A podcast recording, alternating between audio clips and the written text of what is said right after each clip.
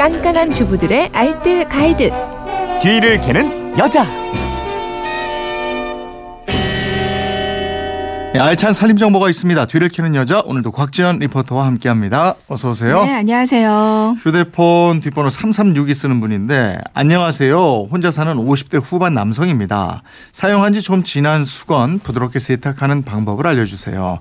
새로 사온 수건은 세탁 후에도 부드러움이 있는데 조금만 사용하면 빳빳해서 쓰기가 안 좋습니다.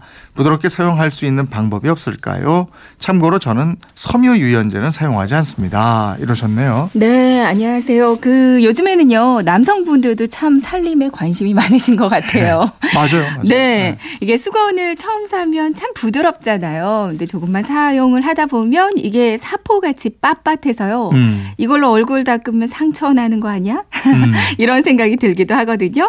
그러니까 수건 보송보송하게 그 호텔 수건처럼 쓰는 방법 세 가지만 기억하시면 아? 되거든요. 세 가지? 알려드리겠습니다. 네.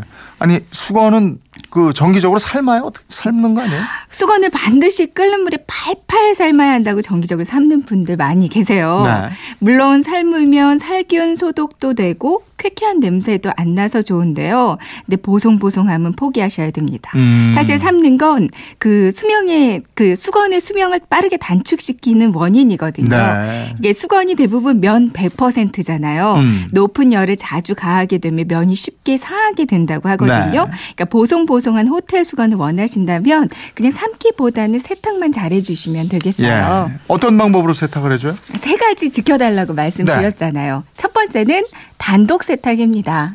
그러니까 아 빨래 수건들만. 할 때 수건만 모아서 네. 맞아요. 예. 수건들만 따로 모아서 단독 세탁해 주시면 음. 되는데요. 수건 대략 한 10장 정도 모아서 한 번에 세탁기 돌려 주시면 되겠고요. 음. 그리고 두 번째 기억해 주셔야 될 게 반드시 울 코스로 돌려 주세요. 아, 뭐 삶는 코스나 표준 코스가 아니라 울 코스로 설정하고 돌려 주는 게 훨씬 좋습니다. 네. 그러니까 마지막 세 번째는 이제 세제의 양인데요. 네. 평소에 쓰는 양의 3분의 1 정도만 넣어 주시면 되는데요. 음. 이게 수건이 걸레처럼 막 그렇게 더러울 일은 없잖아요. 네. 그러니까 이렇게 세 가지만 지켜주시면 되겠습니다.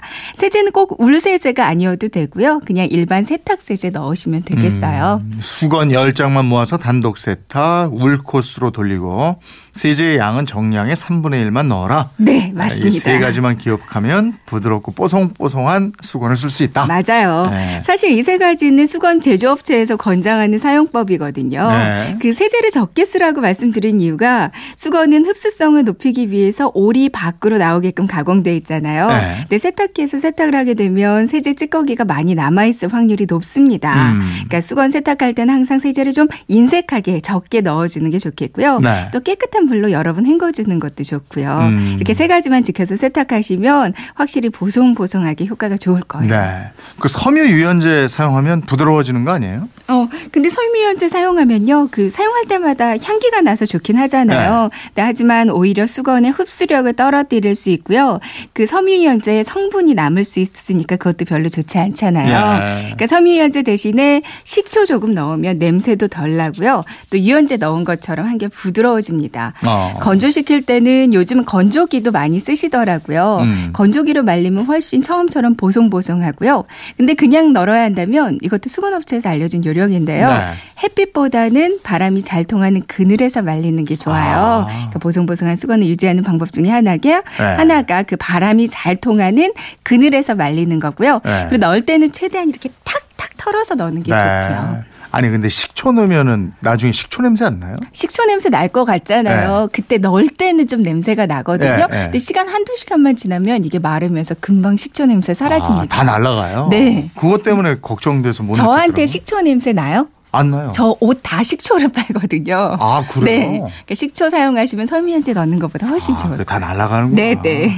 평소 관리법도 중요하지 않습니까? 어, 처음에 세수건 사셨다면 세수건에는 겉에 표면이 부드러워 보이도록 특수 섬유유연제를 사용하는 경우가 많다고 네. 합니다. 반드시 세수건은 사용하기 전에 세탁을 한 번씩 해주시고요. 한 번 물 묻힌 수건은 재사용하지 마시고요. 네. 그리고 수건 사용하고 나서 젖은 채로 빨래통에 넣는 분들 많으시잖아요.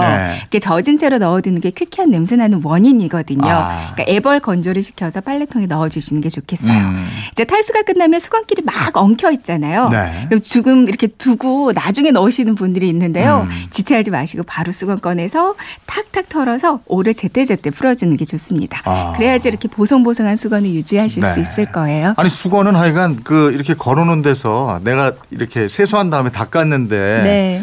그 행주 냄새 같은 거 나고 아우 음, 진짜 싫죠. 그 다음에 제일 문제가 또 저 비 올 때요. 네네. 음. 장마 때. 그런 때 참, 그런 때는 할 수 없이 건조기 같은 데서 말려야 네, 되겠죠. 건조기 사용하면 좋은데 건조기 좀 비싸서요. 저, 어, 네. 전기값도 나오고. 전기세도 많이 네. 나오고 그 건조기 자체도 좀 비용이 많이 나가더라고요. 네. 그럴 때는 장마철에는 또 장마철에 잘 말리는 요령이 있는데 그거는 그때 알려드리겠습니다. 아, 그때 가서 해야 돼.